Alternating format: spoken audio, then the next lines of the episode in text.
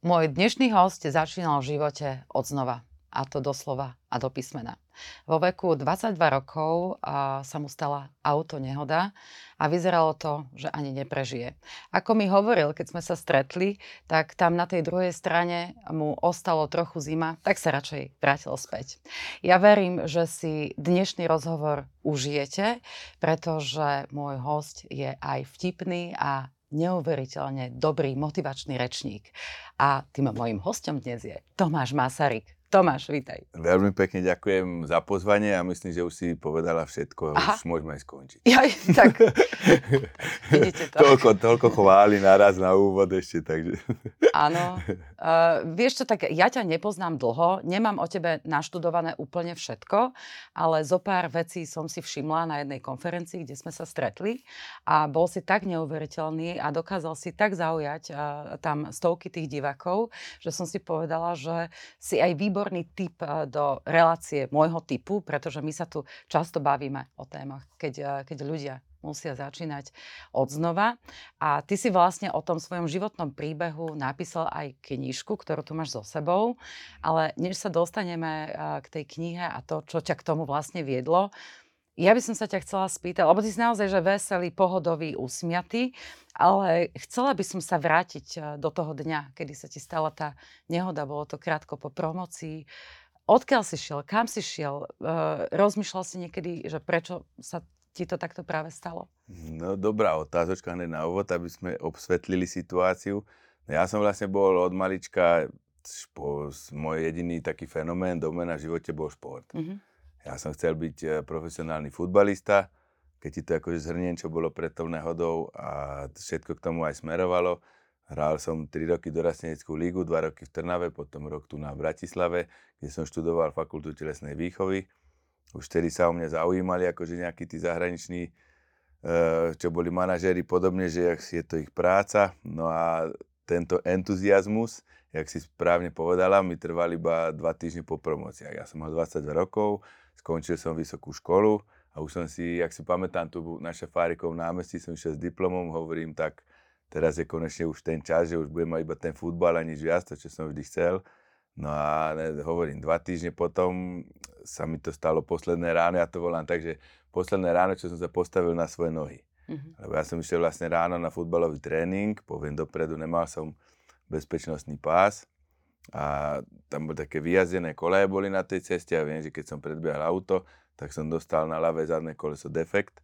A jak som sa chcel zaradiť naspäť, tak že vraj som trafil to auto, čo som predbiehal, to moje auto vyletelo z cesty, ešte 7 krát sa otočilo a to už len z rozprávania. Mňa našli 40 metrov od auta, iba v kalúži krvi chrčať a zaujímavé je, že som nevyletel ani predným sklom, ani dverami, ale tým bočným okienkom. Takže som vyletel jak jogín. Jogu som predtým nerobil.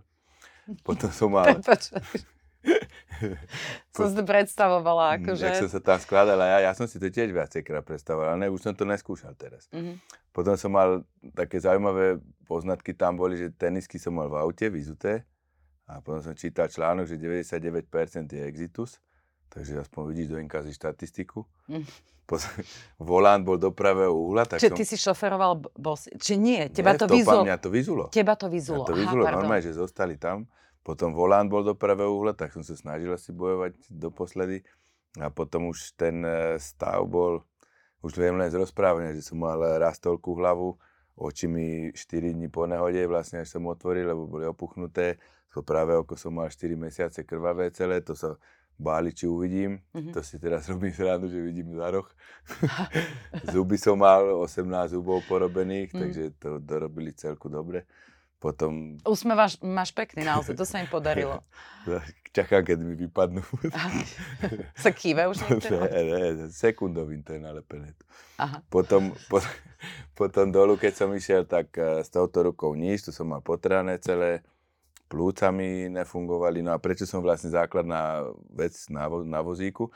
Ja ho volám, že najlepší kamarát, lebo bez neho sa nepohnem. Vieš, mm. že mhm. keď začne mu nadávať, dostaneš defekta, jak sa povie, do leta z Batmane. Tak, tak eh, tu na, jak je hore hneď eh, šiestý hrudný stavec, tak ten som mal vlastne rozdrvený a úlomky boli zapichnuté v mieche. Na nejakých 90% bola poškodená. Mm-hmm. ten deň ma operovali tu na 4,5 hodiny a to ešte hovorili rodičom, že ešte není všetko vyraté, lebo je to dosť kritický stav. No a ja som bol 3 týždne v kóme. Mm-hmm. No a počas tej kómy, to je prečo mi potom až tak odstupom času dochádzalo, že možno mať tu nejaký mesič odovzdávať uh, o tom podvedomí a o tom sebavedomí a podobne, lebo napríklad mňa prevážali z jednej nemocnice do druhej a keď ma prevezli, tak plúca mi išli na 20%. A má byť 100%, aby kyslík fungoval. No a rodičom volali večer o 6, že buď sa do rána chytím, alebo nie. A to je ten poznatok, jak si hovorila na začiatku, že si z toho robím teraz randu, že som bol na tom druhom svete, že tam bola zima, tak som sa vrátil. A ráno, keď som sa prebral, tak ja som mal vlastne prístroj zavedený, s touto rukou som ne, nehybal vôbec. A že vraj som komunikoval tak, že mi dali takú cedulku mm-hmm. a že som ťukal na, na tom keby nejaké písmenka, keď som niečo chcel urgentne alebo niečo tak. No a po tejto noci, že tam bola ráno nastúpená vizita a že som im vyťukal po 4 hodine z toho vydedukovali, že ste jednotky, zachránili ste mi život. Mm-hmm. A ja o tom ale neviem. Ja si to vôbec nepamätám, lebo to bol počas toho, keď som bol v kóme. Takže je to taký paradox, že je to telo, aj keď za, my ho neovládame, ale ono bojuje za nás. Mm-hmm. Že tak je mega dôležité to podvedome, že ak sa každý so sebou rozpráva, si to štelovať správnym smerom, že bez toho, že ja by som niečo chcel, že fakt to možno zamakalo. No. A potom je taký paradox toho všetkého, že mi povedali, kebyže nešportujem, tak 3-4 hodiny a je hneď po mne. No. Mm-hmm. No, takže som sa smial, že 22 rokov som sa naháňal, aký jem počká zajíci Áno, aby som po vlastne, ihrisku. po ihrisku aj mimo ihriska, lebo som na fakulte mal všetky športy, aby som prežil jeden let z auta. Hej, to znie, to, ale... Ironicky, ale je to pravda. no. Áno. V podstate, a môžem povedať aj teraz, je to 21 rokov, keby nebolo toho športu, tak ja si myslím, že ani nie som tam, kde som, lebo jednoducho to telo skorej sa vie dostať tak dokopy, keď je predtým zvyknuté v takej kondícii. Že má pamäť. Áno, to že keby, že nerobím nič, lebo ja som za tie 3 týždne schudol 20 kg. Ja som predtým tuk nemal, takže som mal koľko, 59 kg a bol som iba jak kož, kostra obťahnutá kožou. Mhm. Ja som ležal takto, prebral som sa ľavú ruku 10 sekúnd, padla mi a ja som ani hlavu nedvihol, ani pravú ruku, nič. Takže to, jak som predtým 3-4 krát denne športoval, teraz som mal, vtedy som mal pohyb tak, že každé dve hodiny ma prišli pretočiť, Mhm. aby som nemal preležaniny. dekubity. No, poumývať, najesť a to bolo všetko. No. Mhm. Čo ti v tom období vlastne bežalo hlavou, keď si takto, ma- mal si priateľku, a, no ešte keď sa k tomu vrátim, že čo mi išlo hlavou, mne, dali, mne dávali morfín od bolesti, že to už je tá posledná štácia, lebo že by som to neprežil, tú bolesť. No a mne bolo, to je vlastne halucinogén a mne bolo všetko jedno, aha, lebo že vraj som sa prebral a to tak potom mi prišlo taký film z toho, jak keby že sa mi objavil. A sestričke som, že som bol keby v detskom tábore a sestričke som sa pýtal, prečo som pripútaný, že čo som urobil. mhm. A ona, že vy ste celý akože ch- ochrnutý. Takže som sa na ňu pozeral, začal smiať, takže nič som nevedel. Mhm. S nohou mi cvičili, jak futbalista zvyknutý, svalnaté a to si videla len kosť oškretú, takú dobitú, tak som sa smial, čo to je za paličku, že to je vaša noha, takže ja som absolútne nevedel, čo sa deje. Aha, čiže ty si bol v podstate tak mierne mimo. A dokedy to Tak, trvalo? To, to oni už to- potom, keď som sa prebral, že som začal nejak už to dá, už to uberali. Mhm. Lebo tam potom nastal ten paradox, 5 dní som bol prebratý, ma previezli do Národného rehabilitačného centra v Kováčovej, stave Ležmo. No a tam prišiel za mnou, teda volal ten manažér, len ja som rozprávať ešte nevedel, tak sestričke vyrozprával, že som mal nachystaný kontrakt do druhej francúzskej ligy. Mhm. Vtedy to Lille sa ten klub volal, oni hrali potom prvú a že ma poletíme do Paríže, že ma zavezie 200 km autom a 3 roky ma tam nechá. Mhm. Takže to mi povedali, keď som bol 5 dní prebratý, takže už ani morfín nezaberal, už ti to začalo sa objasňovať Áno. a e, v podstate tie prvé myšlienky boli jednoznačne, ja o tom nemám problém rozprávať, že prečo som to prežil. Mhm. Lebo kebyže to neprežijem, nie som ani prvý, ani posledný, máme to na dennej báze, teoreticky ja by som sa osobne vôbec netrápil. Ja si to nepamätám. Hej. Že akože, to je Áno, pravda. keď človek zomrie pri Áno. autonehode, Takže tak... to je pravda. No a potom ti už začneš tak bojovať nielen fyzicky, ale hlavne tú hlavu sa Mhm. snažiť zlomiť, že mi miliónkrát sa spýtaš, prečo sa ti to stalo, milión jedenkrát Mhm. musíš nájsť nejakú odpoveď, bude lepšie, musíš zamakať, pôjde to a podobne. Vyčítal si si, že si sa nepripútal? Že si vlastne obchádzal pravidlá? Ako by si spoza volantu ukázala prepáč? Prepač? Toto je medzinárodné posunkové gesto prepáč. Naučme sa ho a poďme sa opäť rešpektovať za volantom. Poistenie automat rešpektuje všetkých vodičov. Ani nie, že vyčítal, len to bol taký boj sám so sebou. Mm-hmm. Lebo vlastne, ak som bol zvyknutý športovať všetko, tak to mi chýbalo a nevedel som, akou formou sa dostať, ako formou budovať. Ale žiadne plány som nemal, lebo jednoducho to zo dňa na deň som sa snažil z minúty na minútu snažiť nejak začať rozhýbávať. Ja som napríklad túto ruku držal si iba takú kosť mm-hmm. títo prsty som jakž tak prehovoril a tento jeden mi nešiel. Tak som rozmýšľal, čo som s ním kedy si robil, tak som ho začal do nosa. Hej. akože to pochytalo všetko. Ano. Že také zákony prežitia, mm-hmm. že mhm. som si tak chcel bojovať s tým, že, že sa to akože polepší. A Môžem... Ale nevyčítal si si, že povedzme, že napríklad keby som bol býval priputaný, tak sa mi to možno takto nestalo. Ne, ani si týmto smerom nerozmýšľal. Možno, možno tam boli také myšlienky, sám... určite si myslím, len to si nejaké extra nepamätám, mm-hmm. viem, že som sa spýtal sa, prečo som prežil a prečo sa to stalo mne. Mm-hmm. A, ale toto som nejak, toto by som ani nejak tam neriešil vtedy. Mm, to nemyslím, že ani nie. Hej.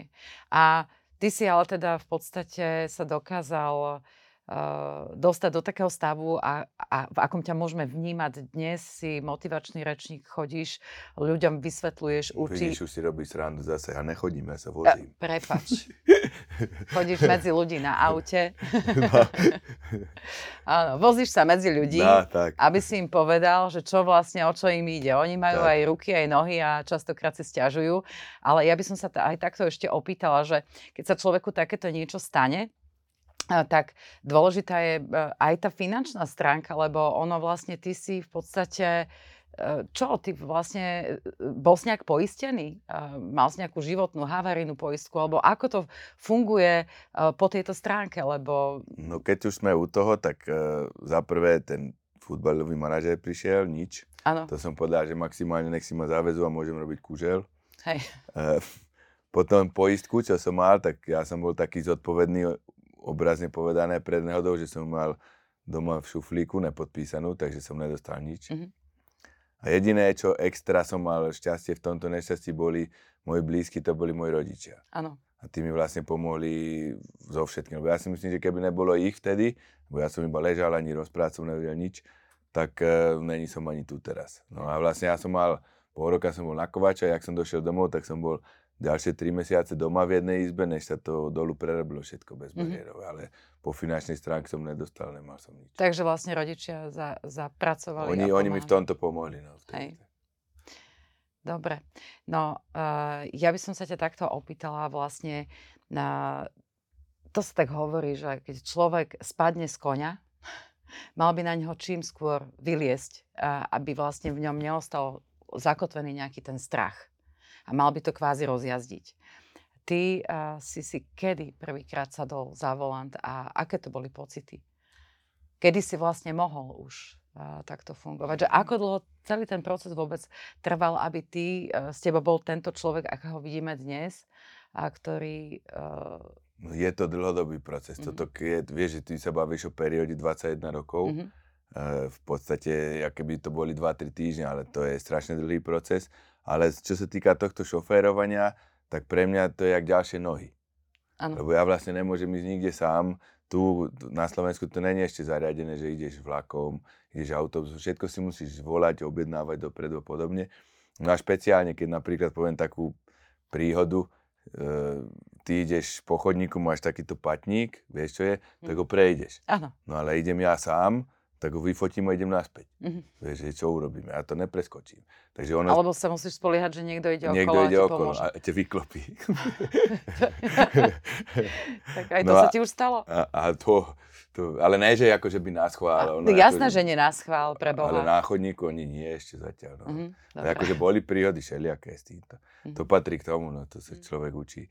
No a čo sa týka šoférovania, tak ja som nejaké prvé auto mal nejaké 3-4 roky po nehode. Mm-hmm. A preto ale, ale nemal som z toho nejaké výčitky, keď som si sadol za ten volant, lebo to je úplne odlišné a mne sa ani to nejak nevinuro, lebo jak som spomínal na začiatku, ja si to nepamätám. Aha. To je vlastne je, dobré, že si to nepamätáš. Na jednu stranu možno, možno ani, ale ani časom mi nejak neprišlo, iba mi prišlo také, taký výkrik hlasný a to bolo všetko, ale potom nič. Hej. Takže ja som po 4 rokov už nezačal šoférovať. Mm-hmm.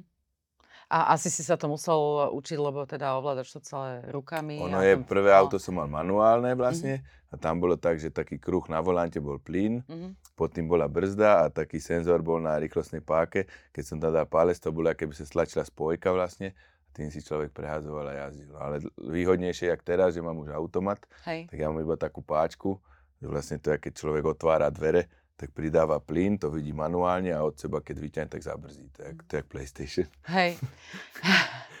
Aha, keď takto jazdíš teraz akože v dnešných časoch, ako, ako vnímaš vlastne ľudí, lebo v poslednej dobe, aspoň mne sa to tak zdá, že sa veľmi zvýšila tá agresivita na tých cestách, že ľudia sú ako keby chceli možno, že dobehnúť tie dva roky korony, že boli doma. Mám taký pocit, že ako by sa to ešte Vieš, čím zrýchlilo. to bude? Ono, ono išla cena nafty a benzínu hore, tak oni chcú byť všade skorej. Aha, že rýchlejšie, že menej. Aha, tak to je celkom vtipné. Tak to som, tak to nad tým neuvažovala. ušetrili, vieš. Ale mega s tebou súhlasím. Eh, Ja som najazdil fakt od tej, čo som po nehode a no keď som m- možno ne presne, ale okolo možno 700-800 tisíc kilometrov, takže ja Mhm. som to pojazdil aj v Európe, aj tu na. Ale máš pravdu, že teraz ja vidím taký pocit, že tí ľudia sú viac tak agresívni, nervózni za tým volantom. A čo ja veľmi, čo ma to teda naučilo, tak strašne tak predvídať Mhm. keď vidíš tých myšičkárov a podobne, vlastne tam si myslí, aký je král, ale príde prvý semafor a stojí vedľa teba. Áno.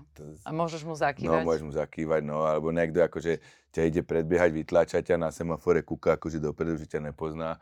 Ale hovorím, že ma to naučilo tak, že skôr aj predvídať a byť taký opatrnejší, lebo môže veľa, však preto sa aj toľko nešťastí stáva každý deň, že ľudia sú akože neopatrní a idú bez toho, ale toto môže byť spôsobené aj tým, že tou koronou a potom možno aj tými cenami, že sú všade skôr. no. To s s cenami skôr beriem ako vtip, ale mne- to skôr tak prípada, že tí ľudia akoby chceli stále niečo dobehnúť, že, že dva roky im akoby zastal čas a, a že sa ponáhľajú. Ja ich teda takto ospravedlňujem, e, sa snažím ich v hlave Ja by som ospravedlňovať. to ani neospravedlnil, lebo v podstate sme sa o tom bavili, že oni sa niekde ponáhľajú Mhm. a ty pôjdeš kľudne, ja pôjdem kľudne a dojdeme do tej cieľovej destinácie úplne rovnako. Áno, Takže to tam není význam, lebo keď máš zápchu na diálnici, tak čo chceš robiť? hej. Nesi sanitka, vieš, že to... A častokrát, e, keby nepredbiehali, tak sa vyhnú aj také nehode, No, ako no, sa no, tak. vlastne možno Ale stalo aj vnímam to aj ja tak, vieš, Mhm. akože aj ty, kedy si to bolo tak, ľudia boli takí viac k sebe aj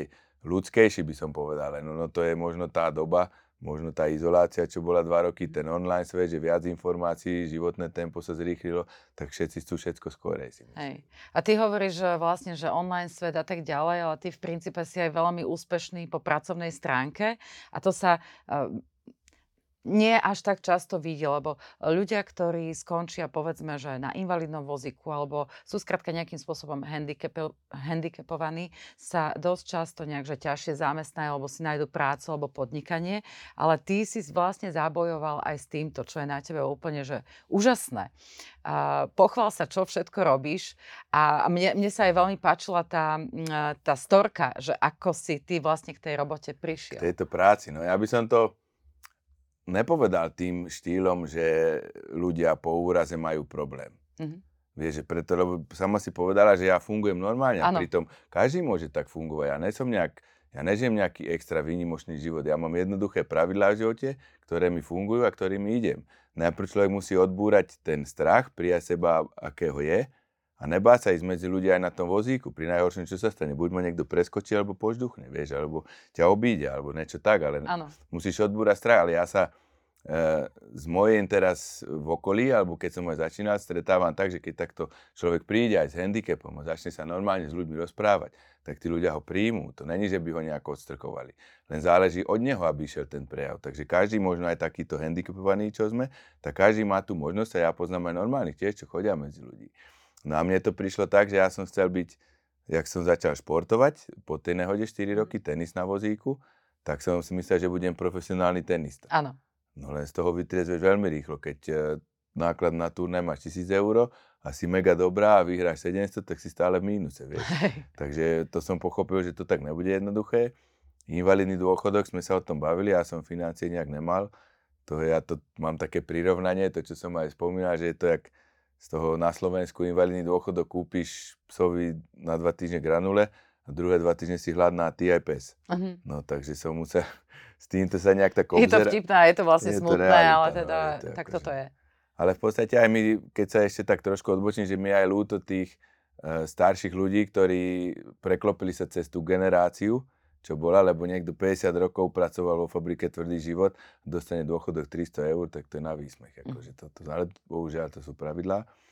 No ale keď toto odbočím, tak ja som vlastne sa obzeral po nejakej práci, čo by bola tak e, vlastne prispôsobená ku mne, lebo vieš, ja keby som bol elektrikár, tak všetci majú kahánky na stoloch, lebo na strom nedočiahnu. Ale počas tejto krízy energetickej možno ich budú mať aj tak. No. Áno, že by si im prišlo už potom len sfúkovať Tak tie sviečky. spúkovať, že hovoria, mi, dočiahneš. hovoria mi zapalovať, vieš. Hovorím, no toto nebola práca pre mňa. No a potom sa mi dostalo tak, e, jak sa povie, keď má človek otvorené oči, taká možnosť e, ísť pracovať že pre jednu firmu na zahraničný obchod. Po anglicky som nevedel a boli to vlastne obchod s komoditami v oceliárskom priemysle. Áno. Boli to ferozliatiny a kovy, čo je vlastne surovina na výrobu ocele. Tiež som pozeral, jak ty, absolútne som nevedel, čo to je. no a tak som povedal, že prečo nie, lebo tam ti stačí fakt bol internet, telefón, notebook a tvoja šikovnosť komunikácií. No len e, moja angličtina bola na bode mrazu, tak som sa učil za pochodu. Ja som nemal žiadne učiteľa, nič. Ja som sa na predného veľa neučil. No a ja keď som chcel po anglicky niečo povedať, že vetu si mala takto, Mhm. tak som aj 5-6 krát okoktál, ospravedlnil sa, ale do, dopracoval som sa k tomu a postupom času som Si aj... si to písal a si to vlastne čítal tým ľuďom? Alebo Nie, čo? nie, ja som tak hovorím, ja som vyprával, aj keď som s chybami, oni ma poopravovali, ale docielili sme to. Plus potom Google Translator, som si Mhm. maily písal a tak. No a po roku a pol som vlastne ale zistil, že to je slovenská firma, ktorá nerešpektovala určité pravidlá v tom Mhm. obchode, ak by mali fungovať. A bolo tie obchody niektoré pod môjim menom, tak som hovoril, že toto asi nebude pre mňa. Tak som sa sa rozhodol, že s tým skončím. Akože. No a poslal som mailom, zo súkromného mailu tým zahraničným firmám, že ďakujem za spoluprácu, nechcel som z toho odísť za ten Áno. rok a pol, akože aby nevedeli. No a mne prišlo, mne prišlo nejakých 5 ponúk na sprostredkovateľskú činnosť v tom Mhm. obchode, lebo je to vlastne obchod, nákup, predaj. No a tam by sa akože dohovoril obchod, provízia, ten by sa zrealizoval a potom by sme išli ďalej. No a potom som zvažoval tieto veci, ak som ti vysvetloval, že čo je práca pre mňa, elektrikár, nič a podobne. A hovorím, tu nás stále potrebuje to isté. Je to len notebook, telefón a vlastne šikovnosť a internet. Tak som si vybral jednu firmu, no a to môj otec hovorí doteraz, že takú kuráž by nemal, lebo to som za ním došiel, že či ma zavezie na letisko, Mhm. že kam do Viedne a že kam ideš do Luxemburska Mhm. A že s kým sám a keď ideš naspäť po obede. Takže ja som si s tou jednou firmou obchodnou dohovoril 3 hodiny stretnutie na, le- na letisku. Mhm. Hovorím, keď chceš ísť do tohto zahraničného obchodu, tak im choď povedať, čo o tom obchode vieš, aby to nebolo, že ty sa budeš snažiť a on- oni ťa vlastne odignorujú, alebo na to nemáš. Mhm. Lebo ti vzniknú len dve možnosti. Buď mi povedali, OK, kamo, ty choď domov a ráno vždycky čaká pani poštárku a popraje pekný deň, Áno, alebo s poď, tým invalidným dôchodkom. áno, alebo poď, niečo vyskúšame. Takže to, to, to som s takýmito, s takouto akože myšlienkou som tam išiel. A po tých troch hodinách, keď sme sa dohovorili, tak mi povedali, že OK, poďme to skúsiť. No a ja to volám, keď nechodím teraz, ale že to bol môj najlepší krok v živote, lebo Mhm. s tou firmou spolupracujem doteraz už 12 rokov. Hej. Takže- Čiže ty si vlastne, tak ako niekto si odbehne na výberové konanie, že ja neviem, je z Malaciek a odbehne si do Bratislavy na výberové konanie, ty si si odbehol do Luxemburska na Mhm, otočku. Tak. Mhm. Takže to bolo týmto štýlom. No. A bol to zasa ďalší taký bod, ktorý ma jednoducho aj zaradil do života, do Mhm. spoločnosti, že aj na vozíku sa dá fungovať, lebo ten obchod funguje po celom svete, tí ľudia ma akceptujú. A najdôležitejšia vec, že kúpim tomu psovi tie granule aj na druhé dva týždne a ešte aj asi dám chleba s maslom. Áno. A nie len, že ty si dáš chleba s maslom, ale ty si vlastne 5 rokov po nehode spoznal ženu svojho života. Keď to Ženu- tak môžem nazvať, neviem, ale teda manželku. Zatiaľ neutiekla. No. Zatiaľ neutiekla, takže... A ja neutečem. Ona hovorí vždycky, že teraz trúhaš geroja, že s tebou to je jednoduché. Keď ležíš, ti odveziem vozík a budeš tam dokedy chcem. to je ináč, akože, to je inak tento Tomáš, no tak s ním sa nedá vážne nič, ale to je v podstate dobre, uh, pretože a mne, mne, mne sa aj páčilo, keď si mi hovoril, že ako ste sa spoznali a máš teda aj, aj dve deti a keď nechcem vynášať z tvojho súkromia, lebo ja si ctím súkromie každého eh, človeka, ale keď chceš, tak eh, niečo pekné povedz. Sú to moje dve deti, to sú takí, moja ich volá, že takí experti dvaja, ale je taký paradox na jednu stranu a na druhú stranu zase je to dobre, že oni ma poznali už keď som bol na vozíku. Áno. Takže to nebolo, že oni by videli, keď som bol zdravý a potom čo sa mi stalo, No a oni vlastne so mnou vyrastajú v tom a tí príhody niektoré to nevymyslíš, akože to je život. Tak ma, oni na vozíku po dome jazdia lepšie, ako ja. Mm-hmm. A najlepšie... Máš tých vozíkov viac? Ale... Áno, áno. Ja mám aj športový, aj doma ich mám viacej. Jeden mám, keď aj mám na nejaké cvičenia, čo mám, druhý má zase, jeden mám v aute, druhý doma, čo jazdím a tak. Hej. Takže niekto si vyzúva tenisky, niekto vozíky. Hej. No a oni napríklad malá keď bola menšia dcera, keď bola tak, ona mala také dobré hlody vždycky a som sedel na sedačke, ona sa šmikovala, po dome mi ukazovala, samozrejme mi zabudla vozík vo vedľajšej miestnosti, tak sa išla hrať. Tak jej potom hovorím, že nech mi ho privezie. Mm-hmm. A 5 minút ticho, nič a potom si zober, že taký, to bolo už dávnejšie, no tak sa postaví pre teba taký štúpel.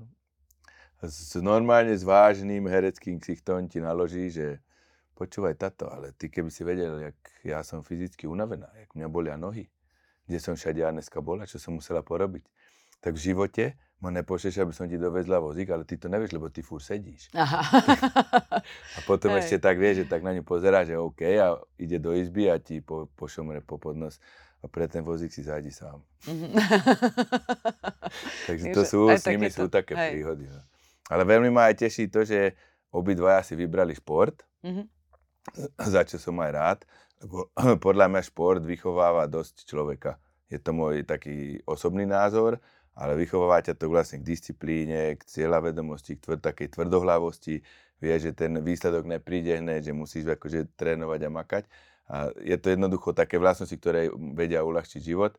No a v podstate dcera hrá tenis, to čo mm-hmm. ja mhm. hrám teraz, a syn hrá futbal, to, čo som hral pred nehodou. To si vybrali sami. Takže. Hej, takže máš vlastne obidva tieto športy ako keby späť v živote, ale ty si úspešný aj, čo, čo sa týka toho tenisu. A... No, teraz sa tak aj nabralo vlastne. To, to je také gro tých uh, inšpiratívnych mojich myšlenok, čo medzi ľudí vnášam. Hovorím, že všetko je možné, lebo jak som spomínal, ja som túto ruku mal iba takto kosť. Áno tak pozošívanú kosť, nič viac. Ja som nepohol s ňou vôbec. No, teraz a teda som... to šparal si sa v tom áno, nose, áno. hej? Teraz... Takto s pomocou tak, tej tak. druhej ruky. Teraz som, vlastne ja hrám tenis pravou rukou, jak som to rozhýbal. Uh-huh. A teraz za 15 rokov, čo to hrám, doma mám koľko? 170 pohárov. Počkaj, teraz už to je aktuálne, musím povedať 190. Áno. 190 pohárov. A to vie, že to je, každý pohár ti nedajú za úsmev. Takže to je veľa zápasov, turnajov, všetkého. No a paradox... Ale tak za tvoj by aj mohli dať, máš pekný úsmev. a teraz nastal taký paradox, že keď to vysvetlím, tenis na vozíku sú tri skupiny, muži, ženy a tí, čo majú ťažšie postihnutie. Mm-hmm. A ja som bol vždy na hrane do tých ťažšieho postihnutia. Aha, ty, mne... a to si ako ľahko postihnutý? Sú takí, lebo to, čo hrajú, že ľahšie, tak tí chodia. Aha. Oni normálne chodia, on má nejakú stiahnutú šlachu na nohe alebo niečo tak. On príde po svojich, sadne si na vozík a hrá. Aha. Čo, je, čo je mega vlastne pri tenise veľký rozdiel diametrálny, lebo tí, čo sú vlastne e, zdraví, aj v tenise potrebuješ mať e, pohyb. No a tí, čo sú majú to ľahšie postihnutie, tak tí na tom vozíku lietajú a podobne. Jasné. No a teba dávali do tej kategórie, áno, hej? Ja Čiže ešte aj tam si mal prekažku. Aj, aj tam, no. A teraz v marci robili tak z Londýna, čo hovorili, také reklasifikovanie tých všetkých hráčov, čo boli vo svetovom rebríčku a tam ma predvolali aby som priniesol papiere, všetko, to som si akože tak podohadoval. No a v Turecku v marci ma schválili do tej skupiny, kde som mal byť dávno. Áno, konečne. S mojim postihnutím. Od marca som bol 8 turnajov, to som bol trikrát v Turecku, dvakrát v Španielsku, v Izraeli som bol, v Belgicku v Rakúsku. Ráta sa ti najlepších 7, No a teraz som 13. na svete vo dvojre a 13. vo štvore. Takže ten vlastne tam, kde som mal byť už dávnejšie, tak až teraz, jak sa povie na sklonku kariéry, lebo som povedal Marci, že keď ma schvália, to budem rada, keď nie, takže už stačí. No. Mm-hmm. Takže teraz mám ešte ďalšie výzvy na stole, možno Paralympiádu vyskúšať, byť top ten, možno nejaký Grand Slam. Hej. Bože, tak to, ja sa veľmi teším, že mám možnosť s tebou vlastne viesť túto debatu, lebo uh, Vieš, e, keď si človek pozrie štatistiky, že ako to ľudia majú so zdravím na Slovensku, tak okolo 50 vlastne ľuďom začínajú e, všetky možné a nemožné choroby tu na Slovensku. Takže e, podľa mňa je naozaj veľmi dôležité, aby sa ten človek udržiaval a keď to môže vlastne fyzicky, kondične zvládať človek, ktorý teda nechodí a, a sedí na vozíku, tak myslím, že by sme mohli popchnúť aj tých ostatných. Presne aby... tak, možno vie, že na Slovensku štatistika v 50 sa tí choroby ukazujú a ja ano. možno v 50 začnem lietať, nevieš. to, ty možno, že aj chodiť budeš. Keď, keď budem chodiť, ja dojdem, neboj Vieš čo, akože určite, e, rada sa s tebou porozprávam ešte kedykoľvek, samozrejme, ale obidvaja vieme, že existuje taká, taký jeden človek na svete, ktorý ano, mal to... úplne prerušenú mm. miechu a e, sa rozhodol, že chodiť bude a chodí, aj keď to fyzicky vlastne nie je možné. Ono je to taký dôsledok aj toho, napríklad pri te, po tej mojej diagnóze, čo sa mi to stalo, mm. tak rodičom tvrdili, že budem iba ležať ano. a nebudem ani rozprávať. No a teraz sa to vyvinulo tak, že sú radi, sa keď... živíš rečnením pomaly. Práve ti idem povedať, že, a že doma sú radi, keď ma vidia a som ticho. ja vždy hovorím, že mne ubrali z noh a dali do úst. Mm-hmm. Pritom hovorí, že akože správne nebude artikulácia nič, takže Hovorím, je to... máš a... ten prízvuk, tam ten svoj, ale áno, to s tým nemá nič spoločné. Ale môžeš mať napríklad 100 rovnakých diagnóz a každá sa ti úplne inak prejaví. Vieš, to záleží, ak je 8 miliard ľudí, 8 miliard rôznych DNA, tak aj pri týchto zraneniach aj pri týchto životných situáciách sa každý úplne inak. Že aj ako s tým ten človek chce narábať v tom svojom vnútri. Aj ako narábať, týto... aj, aj fyzicky vlastne, aké možnosti sú a podobne. Koľko najviac ľudí ti sedelo v publiku, keď si bol ako rečník, rečniť? No ja som vlastne bol v tom projekte s uh, Peťom Krištofovičom, čo bol ten Power Days. Mm-hmm. To veľmi pekne gradovalo, lebo to začínalo nejakých 300-500 a pred covidom v novembri bolo tu na v Hantarene 2000 Prahe tisíc a v marci prišiel COVID. Takže publikum, čo som bol sám, hodinu a pol najviac bolo 2000 ľudí. Hej že si vlastne postavil 2000 ľudí naraz k potlesku. Tak, no, no. Oni asi chceli, nevideli ma dobre spodia, tak chceli postojať, keď vyzerám. Hej, že chceli sa pozrieť, že, že kto to tam rozpráva. Tomáš, veľmi dobre sa s tebou debatuje, chcem sa s tebou rozprávať o knižke, ale uh, naši čitatelia a fanúšikovia teda podcastu Odznova mi poslali aj nejaké otázky na teba, tak aby, aby na to vyšlo miesto, nie? že mi potom povedia, že na čo si sa na nás pýtala, keď ani si sa ho neopýtala. Takže uh, mám, tu, um, mám tu takúto otázku. Čo vie Tomáša najviac v bežnom živote položiť a ako z toho vyviazne?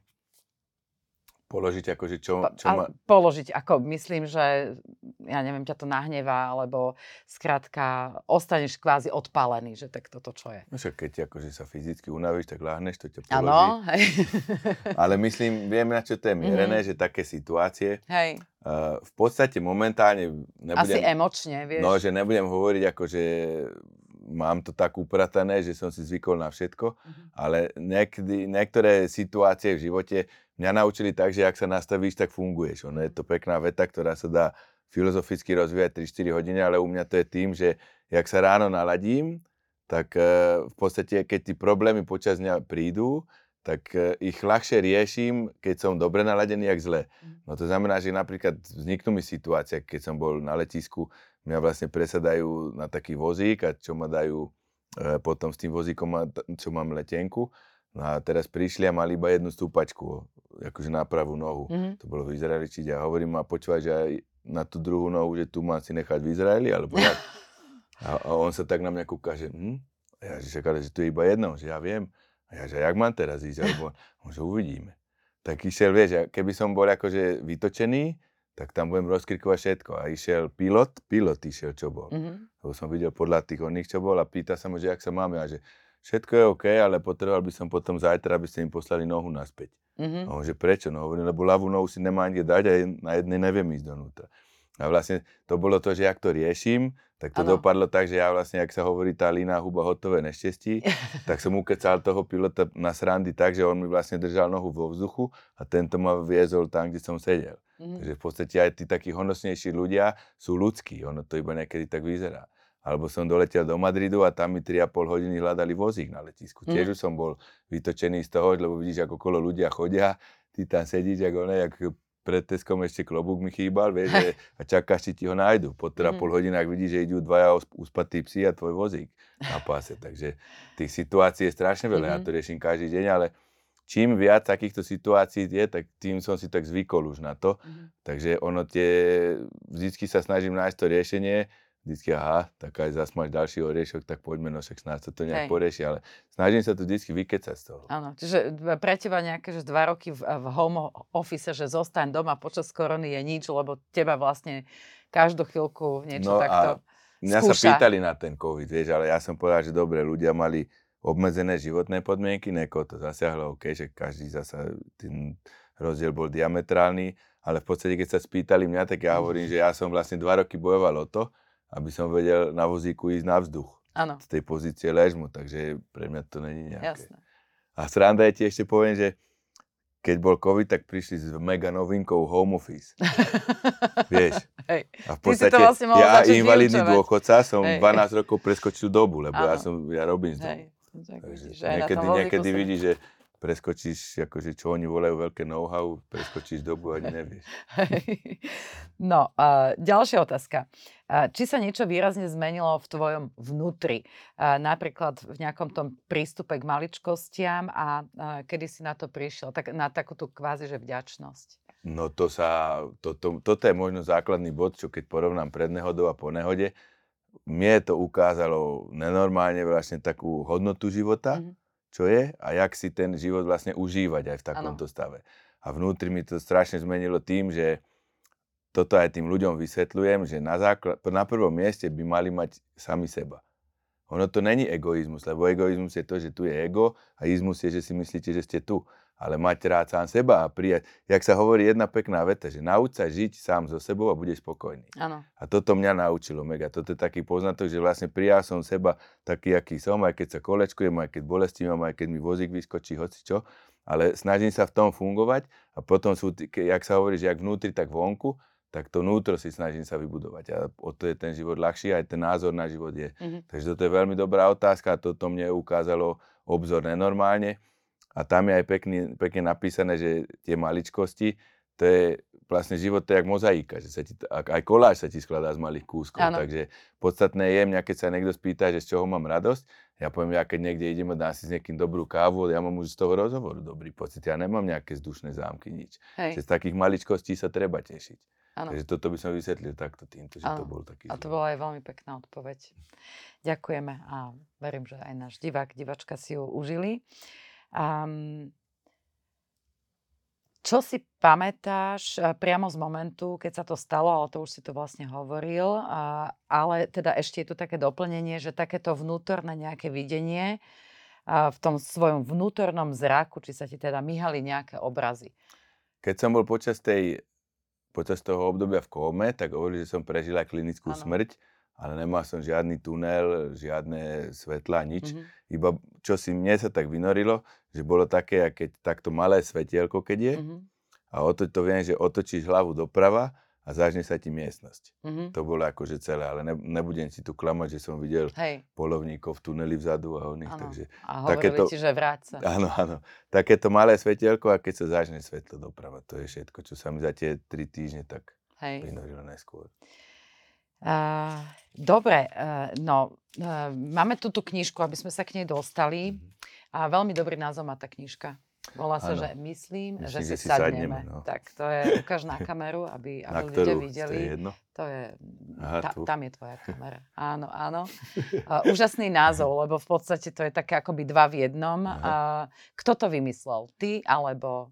Vlastne ja som to, tento projekt bol eh, na základe takých indícií od ľudí, lebo jak ma veľa ľudí už videlo, poznalo, tak povedalo, kamera, ty by si mal napísať knižku, to by určite išlo, veľa ľuďom by to pomohlo, malo to takú odozvu dobrú, no a Áno. to už som počúval dlhšie. Len potom sme sa stretli s Evou Bacigalovou Mhm. a mne rezonuje to, že ona vie veľmi dobre písať, že to, čo ja viem povedať, tak ona vedela napísať. Áno. No a ona povedala to, že poď teda vyskúšame to, že, že prečo, že není to zlý projekt. Takže vzniklo to týmto štýlom a aj ten názov sme dedukovali, ale to bolo vlastne z jej hlavy, lebo ma akože pozná, že my sa aj veľa stretávame, lebo ona má tiež silné veci za sebou, Áno. také, čo jej život naložil. A jednoducho sme vydedukovali, že toto bol taký správny názov, ktorý tam bol. Potom sme to, hov- hovorím, bolo to takým štýlom, že ona si nahrávala na diktafón a písala. Takže Hej. toto bol taký projekt. Áno, ja, že si išiel využiť takto, lebo vieš, že ty sa, sa voláš Tomáš Masaryk, tak to je také slávne meno. Meno, no. že aj toto do toho zapojíš. Ozaj ste vy ne, nejaká rodina alebo niečo? Hovorili mi, že nejakého, hovorím, 650. 700. kolena, kolena niečo tam nádych, zo, zdra- zo zdravého no, no. kolena. na, nádych tam je. Neviem, či nemal artritu, či Hej. potrhané veci. No, že niečo tam je, ale hovorím, nezdedil som ani majetky, ani dlhy, ani nejaké vetvy tam, nič. Akože není. A ono... Mal s- aj, on mal ženu Garik, Mhm, to je vlastne, aby to vedeli, že to preto mal Garik v strede mena, že to bola jeho žena. mhm. A mal som také informácie, že bola buď z Francúzska, alebo z Ameriky, neviem, ale poslal som inzerát, nič. Nič. Tak, ale potom teda si, si Naš- našiel svoju vlastnú ženu a, Tak. A um, myslím, že vyzeráš taký spokojný, takže asi ste sa našli dobre. A ono sa vraví, že keď chce človek napísať knihu, alebo že kto, kto je dobrý spisovateľ, že musí tú knihu vysedieť. Tak to u teba asi není problém? Ja, horšie, bolo, sedí. horšie by povedal, keby povedal, že vystáť radu, vieš, to by som nenapísal vôbec. A koľko ti, koľko ti to trvalo, alebo musel si sa k tomu nejak nútiť, alebo bola to pre teba radostná činnosť? No v podstate mi to, lebo Eva vždy sa vypitovala, ono Áno. to bolo takým štýlom a niektoré veci mi tak obsvetlila ešte Mhm. mm-hmm. z toho detstva, keď sme sa tak aj podobne, ale nemal som bol taký dobrý pocit som toho mal, lebo to si všimla, že ja si rád porozprávam, Áno. takže ja, ona prišla, viem, že prvýkrát a mala ten, čo to nahráva, ten diktafón a ona, že, či, že ja sa pýtam, že koľko tam má, že 3 hodiny a že aby ti baterky vydržali. sa smiala, ale aj tak Hej. sme to vypleskali. Takže Áno. Takže hovorím, bolo to, ale mal som toho taký dobrý pocit a Mhm. hlavne aj potom ten tým, lebo vieš sama, že vidieť knihu není iba, že spisovateľ napíše, Áno. tam musí ísť potom editor, grafik, Áno. vydavateľstvo, musí to tlačať všetko. Takže ja som s tým absolútne nemal skúsenosti a Hej. všetko si robím sám. Áno. Takže som zasa za to rád, že som si Hej. našiel aj ten postup, aj tieto informácie, aj skúsenosti, ako to funguje. A knižku si si vydal sám. Áno. A ľudia ju môžu kúpiť už aj v knihkupectvách, Áno. alebo len ty to predávaš? Či Nie, to no jednoducho aj cez moju stránku, Mhm. ale už je to aj v Ako sa knihu- volá? Prepač, spravíme reklamné okienko. Stránka moja Áno. je klasické meno, to je www.tomasmasaryk.sk Áno. spolu. A tam je vlastne sekcia o mne, Áno. keď klikne a tam je, že motivačná kniha. Dá sa to aj tak objednať, ale už aj v knihkupectvách, tu na v tých aj väčších, aj. Pantarej, aj Martin. Lenže od teba, keď si objednajú, tak ju dostanú aj s venovaním. To je ten keď, rozdiel, keď nie? dajú do poznámky, že chcú Áno. akože s podpisom, tak jasné. No. A mu- musia dať do poznámky. Áno, áno, lebo je tam, je to naskladnené v jednom sklade neutrálnom, odkiaľ to vlastne je jak cez e-shop. Mhm, A tam, keď čo dajú do poznámky, tak mi vždycky pošlú a napíšu. mhm.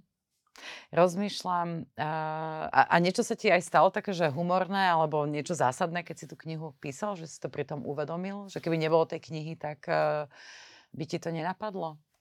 Vieš čo, pri tom písaní tej knihy skôr aj tie príhody, čo sú Mhm. vnútri popísané, lebo ono to není len moja biografia, je tam taká, také vety, ktoré ja vlastne rozoberám na tých prednáškach Áno. a ako som sa k ním dopracoval. A veľmi sú na to prvé odozvy veľmi dobré, lebo je tam opísané, ak by ľudia nemali mať strach zo zmeny, eh, lebo vlastne u mňa to bola životná celá zmena, jak by nemali mať strach, keď chcú niečo zmeniť, tak to ísť zmeniť, Áno. akým štýlom ísť do toho, jak si nastaviť hlavu a Mhm. podobne. Takže, ne, lebo u mňa to není, že vygooglené, jak niektorí, čo robia, ale ja mám, iba tam je popísané to, čo som zažil a čo ma to naučilo, jak ma Mhm. to smerovalo.